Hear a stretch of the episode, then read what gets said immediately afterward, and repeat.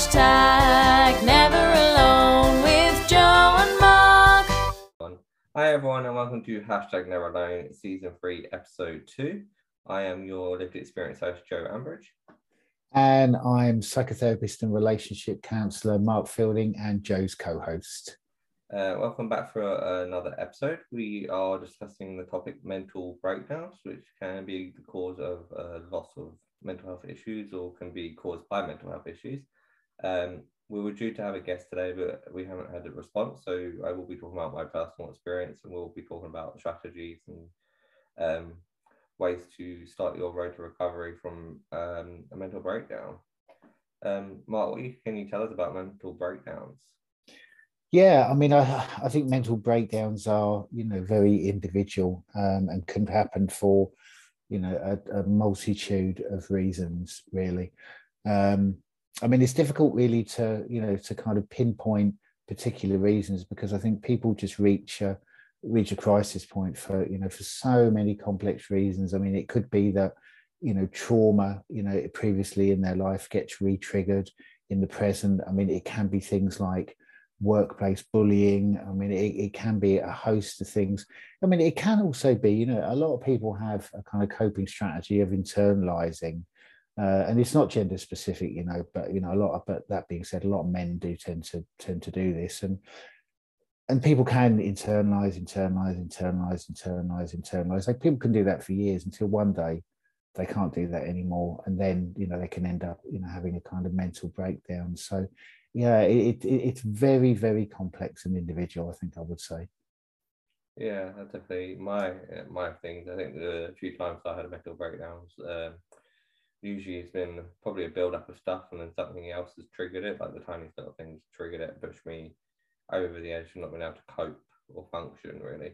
I think first time I had one was I think I probably had more than I realized, but like probably the first proper one I had was when I was 18. I was trying to explain to people that there was something wrong with me and no one was really listening. Um, and I went to the doctors to see what was causing all these health issues I was having, like lightheadedness, stuff like that, dizzy spells. Um, and I went to the doctor and he diagnosed me with anxiety and depression. And um, I was really struggling to tell my parents all the stuff that had happened. Like as I've mentioned in previous episodes, like self harming and stuff like that. Um, so I got my mum to come into the doctors with me and get the doctor to explain it, um, what was going on, and then it was nice to kind of finally have some a professional kind of back up that there was definitely something wrong with me.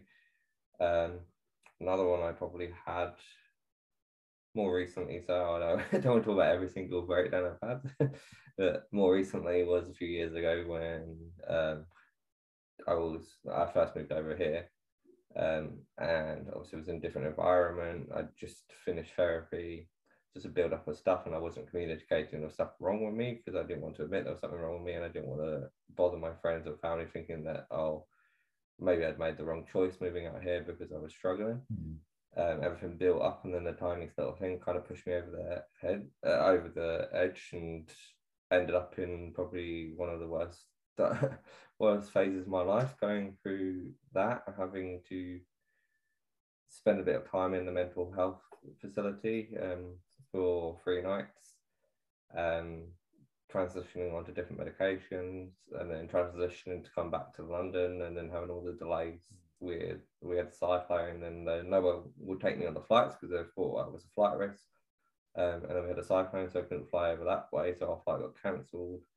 So we were just getting more and more delayed, and it was just pushing me further and further into this kind of pit of despair and like inability to function. I couldn't even go out and enjoy things. I wasn't eating properly. Um, um, yeah, it's like was a really hard time not being able to function and just wanted to do stuff that you can do and then not being able to enjoy anything. Like my parents are here and we were in the city and stuff, spent a bit of time in the city before moving home.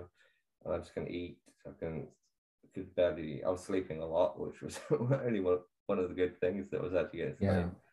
But spending that time in the mental health thing kind of it kind of pushed me in that direction to not let myself get back into that space. Um, put together like a relapse prevention plan when I came back to I went back to London and I had therapy.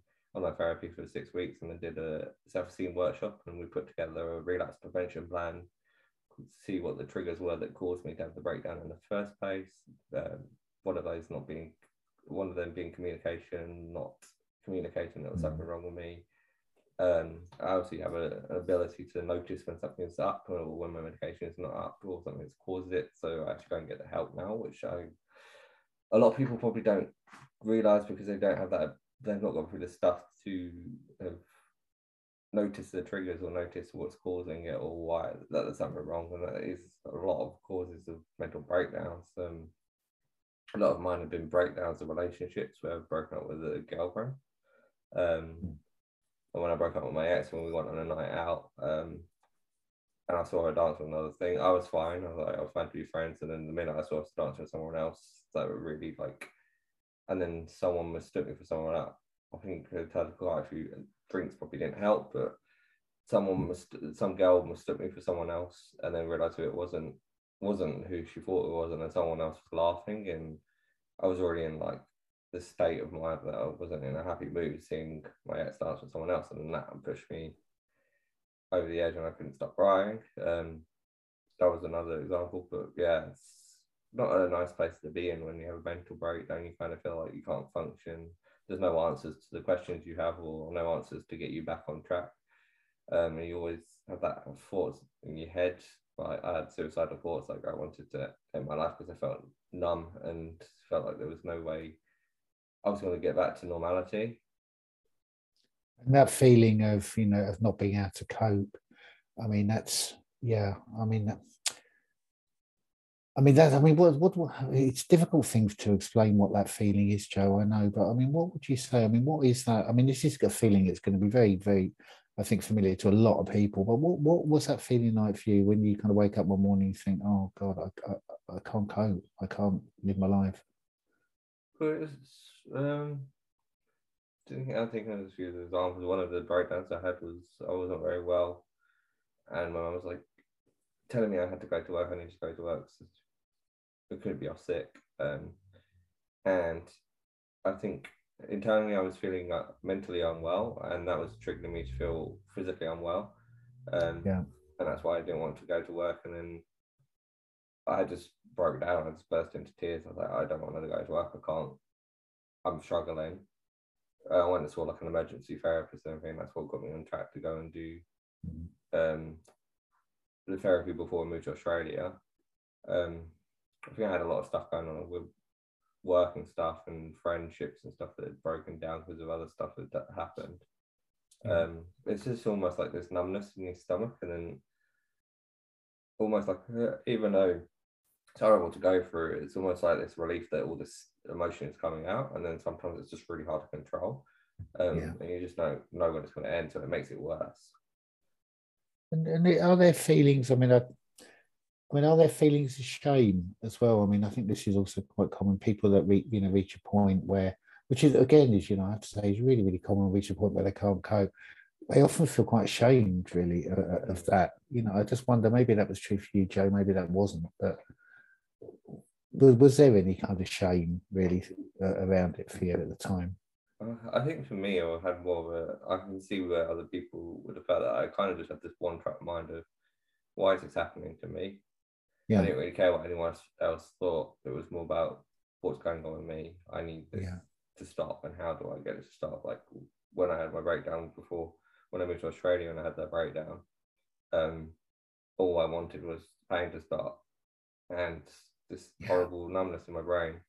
Um, so the only answer in my head was to was the suicidal thoughts and Yeah. um I'm obviously now I'm glad that I didn't go through with it because my life's a lot better I'm in a better place mentally and I've come a long way since then but, and it's obviously led me to do the podcast as well which has been one of the good Yeah. things to come out of it but I can see where people would feel shame because you feel like you're being a burden on people I did feel that sometimes that I was being a burden on people because obviously your struggles then impacting on them as well. Like uh, especially with my parents, when my parents were here and they were uh, like easing me into going back home.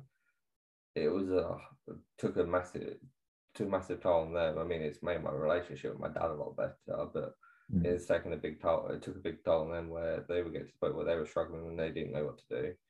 Um, and I felt I was felt embarrassed and stuff that I was having that impact on my parents, and I felt bad, but at the same Mm. time, I couldn't help it. Obviously, seeing now, I can't couldn't help it, but at the time, I was like, all I was thinking about was myself and how I could get this pain to stop. How can I get away from this pain? Yeah, and uh, and I guess the suicidal ideation comes in. uh, This is your mind trying to find a way out, isn't it? I mean, this is Yeah. you know you, you you know you didn't do you didn't you know listen to what your mind was telling you at that time, which is which is you know obviously you know a, a really really positive thing. You're in a much better place now. But I guess at at those those times you just feel there's no other way out. I guess the self harming really is also that, Yeah. isn't it? It's just trying to find some release, really, you know, from all the overwhelm. I think one of the other turning points for me as well was being in the mental health clinic and seeing them as people. There was like a late girl chucking chairs. There was a guy that was like Mm. literally in the wheelchair that he couldn't function, that they had to wheel him in on the wheelchair. And there was people in there that were worse than me. I kind of almost felt like I was, even though I was in the right place at the time, I kind of felt like I was in a prison because even though we had this guard, little garden area, it was just really high walls because obviously you couldn't get out. All the doors were locked by key card and stuff, and almost it was a relief to get out of there. Mm. And uh, even though it was me that said that I wanted to go in there and be out of the way just for my health, I kind of at the time when I was in there, I was regretting saying I wanted to go in there, but I think I didn't know where else I could have been to get better. Yeah, I mean, you could. You said this on the show many times, Joe, haven't you? That you know, I guess you, it, you, you've said that that it was the right place for you at that time. Really, You- you- I mean, obviously, you wanted to get out, and you did get out, and you did get much better. But, but you said many times on the show that actually it was helpful. Really, looking Yeah. back, yeah, It's it was a turning point, and it was something that I kind of always, if I'm struggling, I that's why I communicate because I don't want to end up back in that place because even though it was a good thing and there's no no shame in being in there, I always embarrassed that I've spent time in that place. Like even though I shouldn't do, I do feel embarrassed sometimes that I've been in that place because normally when you watch TV shows or stuff like that, people that end up in their place in the place like people that have lost their mind and stuff, and obviously that's not case in real life and stuff. So that's not real life. No. Anyone can get up there with mental health issues, and it's the best place to be for people because it helps you get on the right track and helps you figure out what, what's wrong and what's the best thing for you. But obviously at that time I was like, I don't want to be in here. Why am I in here? I'm not, Yeah. not that bad. I'm not as bad as some of the other people in here. And but then, and, and then it is also the stigma. You know, I mean, I'm bringing in like stigma of mental health. You know, I mean, if you in, I mean, say you'd, I mean, you know, God forbid, but say you'd been, you, you'd broken both your legs in a skiing accident or something, and you're in, you're in hospital.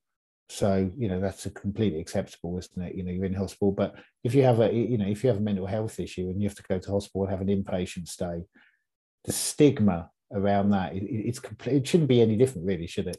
But No. you know, but it's so stigmatized, isn't it? You know, in in in, in society, kind of less so now, but still, you know, the two things should be the same. Really, Yeah. I mean, they are the same, aren't they? Just because one's for mental health and one is for physical health, shouldn't really make any difference. Really. Yeah, I think when people think of mental hospitals, you think of stuff like the padded room, which right, yeah, because of TV shows and film. yeah, but- yeah. It's not unless you're like really, really bad and you're a threat to yourself. You're gonna put or probably like a serial killer that's got lost your mind. So you're not gonna end up in a padded room. It's really not like that. It's normally just a risk-free building of this stuff. At the time you're obviously supervised 24/7 because you might be a risk to yourself or risk to others. Yeah.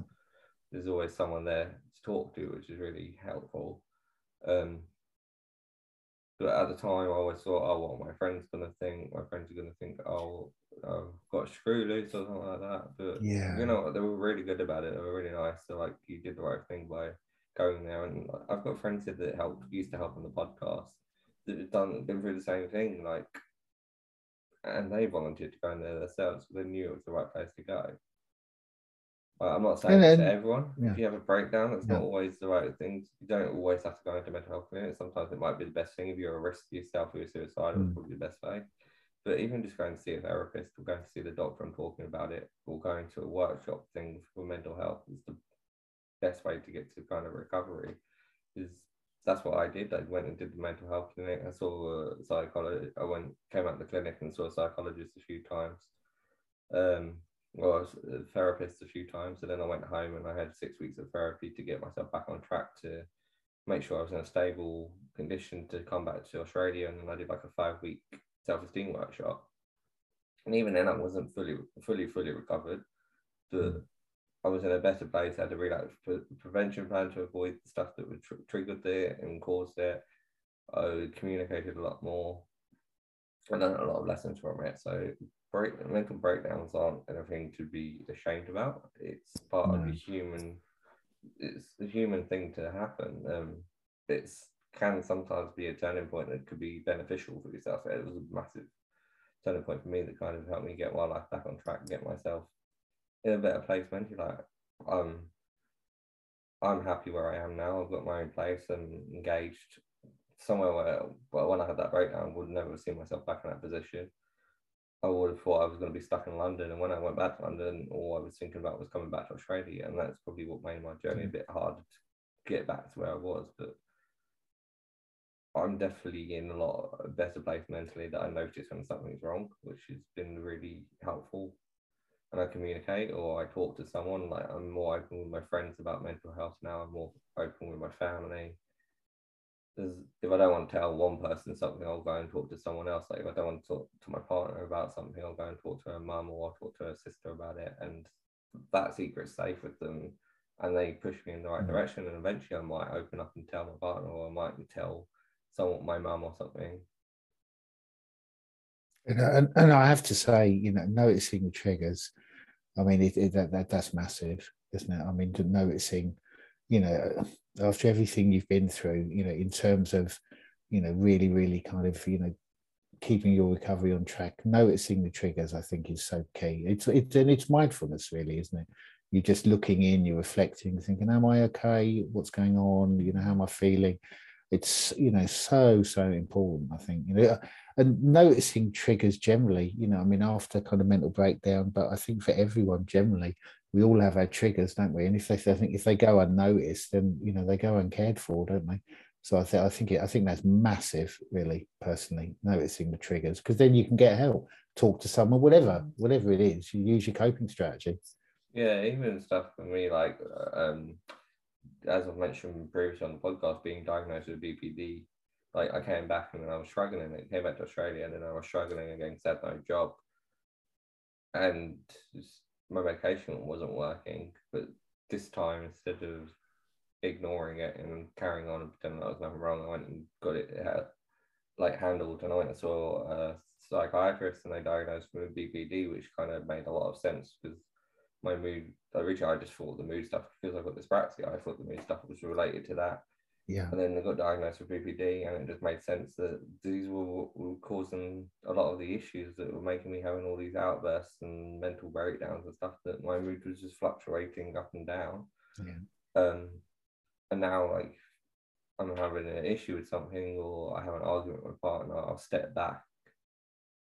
Even if like I'll, I'll know when I'm in the wrong and I'll step back and I'll just go either and take a walk or just step in, back and like wait a bit and then go back and apologize and admit that I've done something wrong or stuff like that. Like I'm a lot more I notice a lot more when something's wrong or when I'm in the wrong or when it's time to stay, take a step back to not let that outburst happen.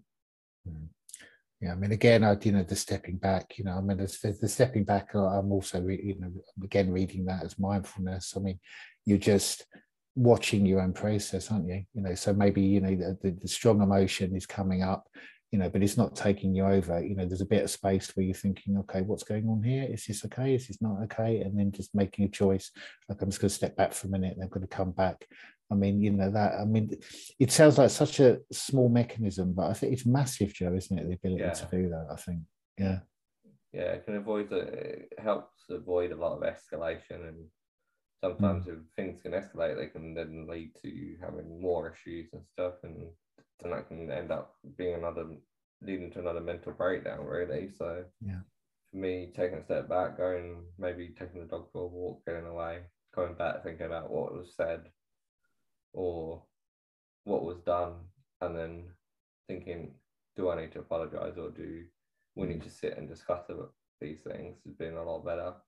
Um, even talking to my um, psychologist the other day, saying how far I've come and noticing the things that are causing me to be stressed or anxious, and then discussing them and then finding ways to deal with them. I mean, again, the noticing. Yeah, I mean, again, the notice. You know, I mean, I, I mean, plenty of people. You know, and this is you know not criticism of people's people's covenants churches, but you know, but plenty of people just don't notice the build up, do they? You know, I guess you know, stress can build, stress builds, but I mean, maybe there's something with work, maybe there's something with home, maybe there's something else comes in, something else comes in, something else comes in. But but the not noticing, I think, leaves people in a place where you know they they they get they reach a critical mass support point, don't they? And they're so full up of stress that then maybe a small thing happens in their life and bang, you yeah. know, overwhelmed. I mean, the checking in and the noticing, I think, is is so important, really, and, and it, it, takes time, doesn't it, to get to that place? I mean, uh, especially with men as well. I feel like yeah, build it up and you try to keep it aside and keep it to yourself because you're trying to be strong and not look weak, as we mentioned before in like previous episodes. You try and keep it to yourself because you don't want to like a weak person and like, I'll just handle it or just go away and that was one of the things that caused like my breakdown when I was in like a few years ago in London and stuff after I'd broke I'd broken up with ex like a few months before. I'd had all this stuff happen with work and um, one of my friends, um, and I kind of just got on with it because I'd matured a bit and thought I'll just get on with it, I'll ignore it. But it was just tiny little things that were ticking away at me constantly. I'm just ignoring like It's fine. I'll be the bigger person, and then mm it just got to kind of breaking point, and then that just led me to have the breakdown. But I'm kind of lucky in the fact that my mum's a nurse, and I also mentioned before in the episode that she's a nurse that she straight away went and just booked me a therapist appointment, um, and drove me to to the therapist appointments to go and see the therapist. Um, and even like my sister's mess like my sister messaged me. I think my mum must have told her or something. My sister messaged me to see how I was and rang me, which was really nice. Um, but I think it's build up of things a lot of time with mental breakdown when you try to kind of just push it aside and it builds and builds and builds. It's almost like a Jenga tower. Build your Jenga tower and you put it out bits one at a time, and eventually yeah. it just all collapse collapses. And that, that's one of the problems with mental health because there's that stigma, especially around men. Yeah. And high expectations of people to have this thing be strong, don't be weak, mental health is weak, and stuff like that. I think it's something that needs to go away. That is one of the main causes of breakdowns. The fact that people try to be strong and not, it's not always the answer. Yeah, I t- totally agree with you. Something we've talked a lot about on the show, isn't it? Yeah, and it's not gender specific, you know. This, but, but uh, yeah, but I think men are encouraged to internalize, aren't they? You know, you could be strong. You know, I mean, this is also a massive generalization, but you know, men's groups. I mean, what what do you do when you meet up with your mates? You know, you maybe watch sport, have beer. I mean, it, I think it's slightly changing, you know, but having more conversations, I think, with your with your male friends around mental health, I think is key. I think these conversations are happening more. I mean, more men, you know, more celebrity male celebrities are coming out, but I do think there's still a way to go because I guess this kind of stuff, you know, it's drummed into men from the minute we're born, isn't it? Be strong, you know, man up, you know, don't talk about your feelings. So damaging, isn't it? I mean, this whole masculinity all... thing as well, masculinity. Yeah. Like, that uh, masculine energy, especially when you're with friends. I whenever I go meet up with my friends, go and watch the football, um, or soccer in Australia. yeah, and watch it, and you just have that energy of masculinity and stuff because you're with your male friends, and you have that expectation that you're going to talk about football, you're going to talk about men stuff, maybe talk about girl stuff like that. You're not going to yeah. think, oh, you know what? Let's talk about mental health, unless someone says, "I'm struggling." It's not going to be a topic that comes up. No. I mean, my friendship group, even though I don't really see them often, to live halfway across the world, it's been a lot, we're a lot better now talking about mental health, and especially since I've started doing the podcast and we did the films and stuff. Um, people are more open talking about mental health and when they're struggling, and that's where I I feel like I can come in and kind of give them advice, but not kind of say, "Oh, I did this, I did that." Which is one thing I've learned as well. Don't tell them, oh, I did this, I did that. It'll be the same thing for you because it's not one shoe, one size fits all. It's this might work for you, or there's the option to do hmm. this. If it works for you, it might work for you, or you can try this because there are options out there. Because I think a lot of people have that issue where you say, oh, I did this, try it. It's not always going to work for the same person because everyone's different, we're all unique individuals. Yeah, and it, and everyone needs to find their own coping strategies, don't they? I, I, think, you know, and I mean, just to kind of just to connect with what you're saying about men's groups, you know, just to add something else. Yeah, you know, I mean, I look at my men's groups. I mean, I'm a therapist. You know, you'd think maybe there'd be more conversations with my mates around mental health, but but there aren't. You know, men will tend to, you know, kind of I don't know have a go at each other and you know it's all kind of banter. There's so much banter in men's groups isn't there? Mm. you know but it is interesting when you actually open a conversation around mental health. Like if one of you know one of your friends says oh I'm not feeling so good it's amazing how you know that can really open a conversation you know that, that perhaps there's lots of going on you know that the men in the group want to talk about but they just don't feel that the group dynamic allows them to. It's so much easier i think with with, with men. Again a massive generalization but one to one you know if you're one to one with a friend those conversations are much more likely where if you're in a male group those conversations are much much less likely to happen joe. Do, do you yeah, think i definitely find that um I remember one example, my friend Will, who's been on the podcast, we were in Magaluf and one of my friends was just being really annoying the whole holiday and just picking on me and just calling it banter and stuff and it was just really annoying me. And me and Will went on a night out just by ourselves, just going to a little pub crawl, and I just sat and chatted for to him for ages.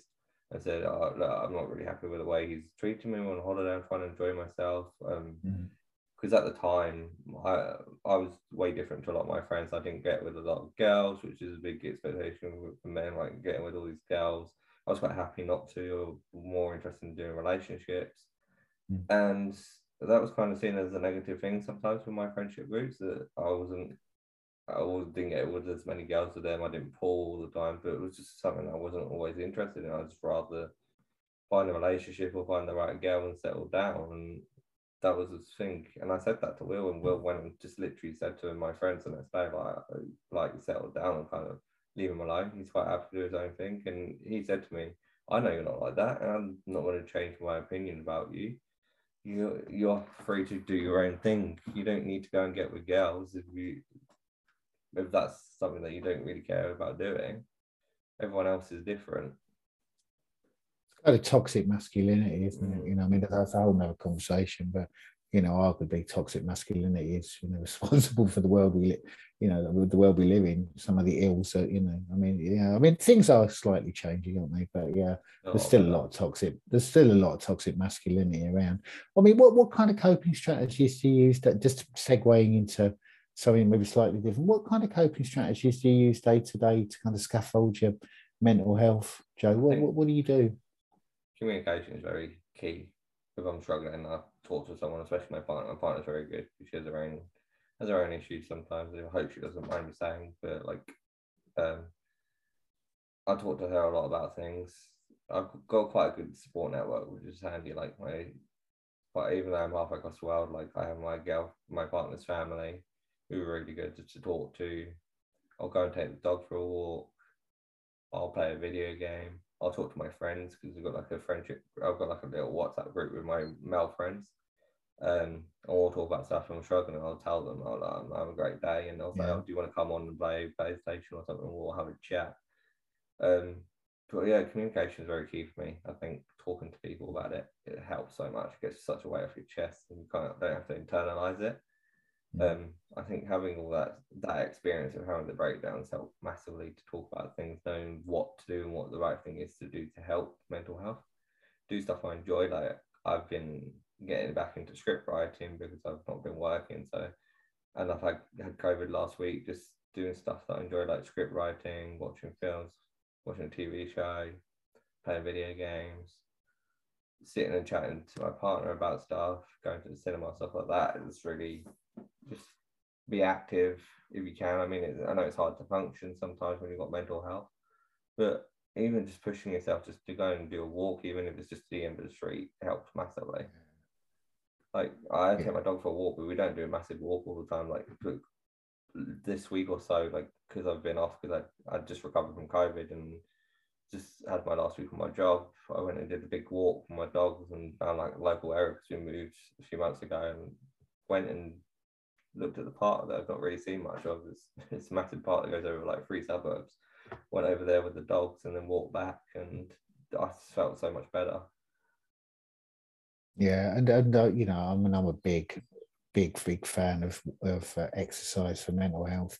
Yeah, and exercise. Yeah, I mean, it can be anything. You know, it can be the gym, it can be a five k run, but but just walking in the park, I think, is enough. And like, you know, I really resonate with what you say about getting out, Joe. So important, isn't it? I think if people are depressed and the depression system don't go out, just stay indoors. But you know, but the most important thing is to try and get out the flow of life, even if it's a walk around the block, you know, just getting some fresh air, feeling like you're in the flow of life, you know, and if you can go for a much longer walk, it doesn't have to be a frantic walk, it can be a slow walk, you know, around a park, around nature, you know, I mean, that is even better. I mean, I, you know, in terms of my coping strategies, I mean, I, I try and do that every day. I mean, I go for a mental health walk every day, you know, and I can notice the effect on my mood immediately. I mean, I, if I if I wake up, maybe I'm feeling anxious, or maybe I'm I'm tired, or whatever, you know, I can go out for you know for an hour or something, or you know, walk. I'm lucky; there's quite a lot of nature around here, so I can go for a walk in nature, and I come back and and I feel completely different. You know, I mean, exercise and mental health, I think is so it's so important to get exercise. I think it's a really good coping strategy. I do a gratitude diary every day. Been doing that for years. I think that is really really good.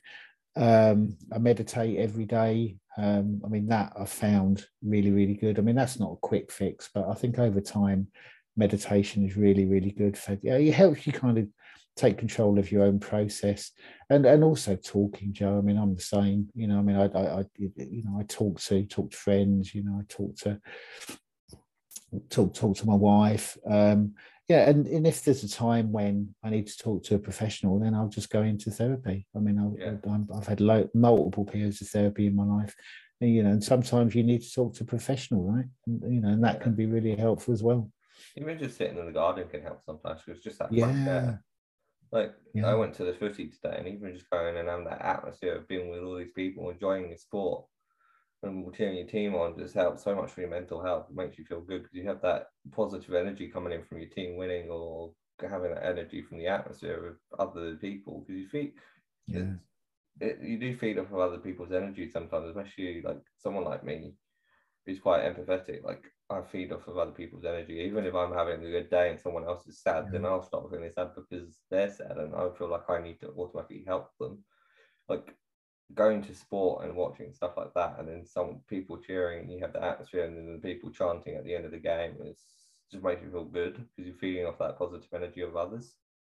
Yeah, yeah, definitely. I mean, I'm like that as well. I mean, I, I I pick up on other people's energy, you know, and sometimes that's good, and sometimes that, you know, it is difficult to manage. But yeah, I totally agree with you. You know, going out and I don't know, getting exhilarated, you know, getting a dopamine hit. I guess that's mm. what's going on in your brain. You know, being in you know in a really positive group dynamic, whether that would be sport or I mean, that could be kind of a number of things, couldn't it? Could be a religious group. I mean, it could be you know many many things. Yeah, really really important because if you the kind of person that picks up on that energy, then try and be around positive energy and pick that up. Yeah. Yeah. Um, as you we were discussing for the start of the podcast and stuff, or before we started recording, uh, is Mental Health Awareness Week this week? Is it this coming week? yeah, it, is. Yeah, Mental Health Awareness Week is um, is is this coming week in the UK. Um, and yeah, I mean, it's a really, really important week. Um, I mean, obviously, mental health awareness is important, you know, all the time. Uh, it doesn't have to be that week, but I think just putting the spotlight onto mental health, I think, is really, really positive. Uh, and I, I, think we've done that today, Joe, haven't we? Really? Yeah. Um, we've talked about it, and yeah.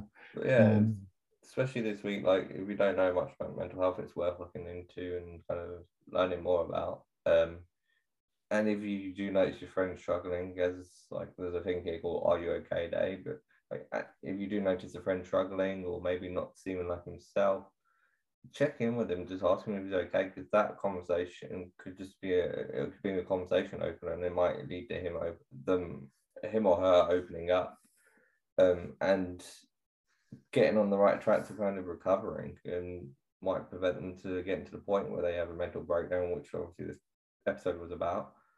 Um, yeah, I was um, I had a really good advert that's been on TV or on radio recently. It's a guy with anxiety, and he's doing the presentation. He's talking about anxiety, and he's struggling to get his words out. And he's like, "What?" And it's like anxiety. It's talking about how anxiety can make you struggle, and what you're thinking might not be what they're thinking. So you might be doing mm. a lot better than you actually are, and then they're thinking, "Oh, he's doing a good job," but you're obviously not really thinking that, which is a really good advert. It's nice to hear those sort of things on the radio. Yeah, I mean, de- definitely. Yeah, And I think if you are, you know, if you are in a very, very dark place, you know, and, and, and you are struggling to manage, you know, struggling to manage, you know, suicidal ideation or just struggling to manage, really struggling to manage, you know, GP, go and see your GP. I mean, GP services can offer, you can get, you know, CBT uh, in, in the UK, in GP services, you know, I think are, much better than they used to be in terms of dealing with mental health. You know, and if you really are in crisis, go to A&E I mean, A and E. You know, I mean, A and E is for mental health crisis as well as you know physical injury. So I mean, they're really, really good. Yeah. And then just as you always say, Joe, just open up conversations with people. If you're not, you know, if you feel a friend is not okay, ask them. You know, reach out to them, give them the opportunity to talk about it. It's so important. Yeah.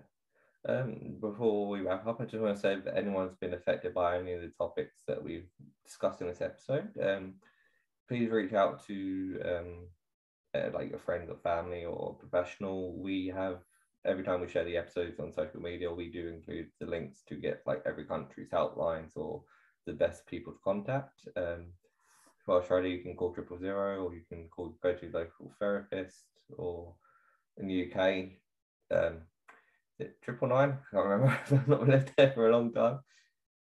Um, yeah, it is. Yeah, or, or you know, the, the Samaritans yeah, you can contact you can contact Samaritans. I mean, Samaritans have yeah. kind of different helplines. Go to A and E, contact your GP. Um, and you know, if you're in crisis, you know, A and E probably is the best place, or you know, some GPs run out of other services. You know, but just just just really reach out. You know, and and and in terms of you know, the, I mean, the podcast hashtag Never Alone. You know, just remember you're never alone. There's always someone available that can help you that you can talk to yeah, we want to say thank you to everyone for listening, um, and thank you to Mark for helping co-host yet again. Uh, we'll be back soon with another episode. Um, I'm not sure when yet, but I will post on social media when it comes. And um, hopefully we can get the guest on that we were supposed to have on another day. Um, but yeah, thank you for everyone that's tuned in so far this season. Um, and hopefully we can reach 2.5k soon. Thank you, everyone. Bye. okay, bye.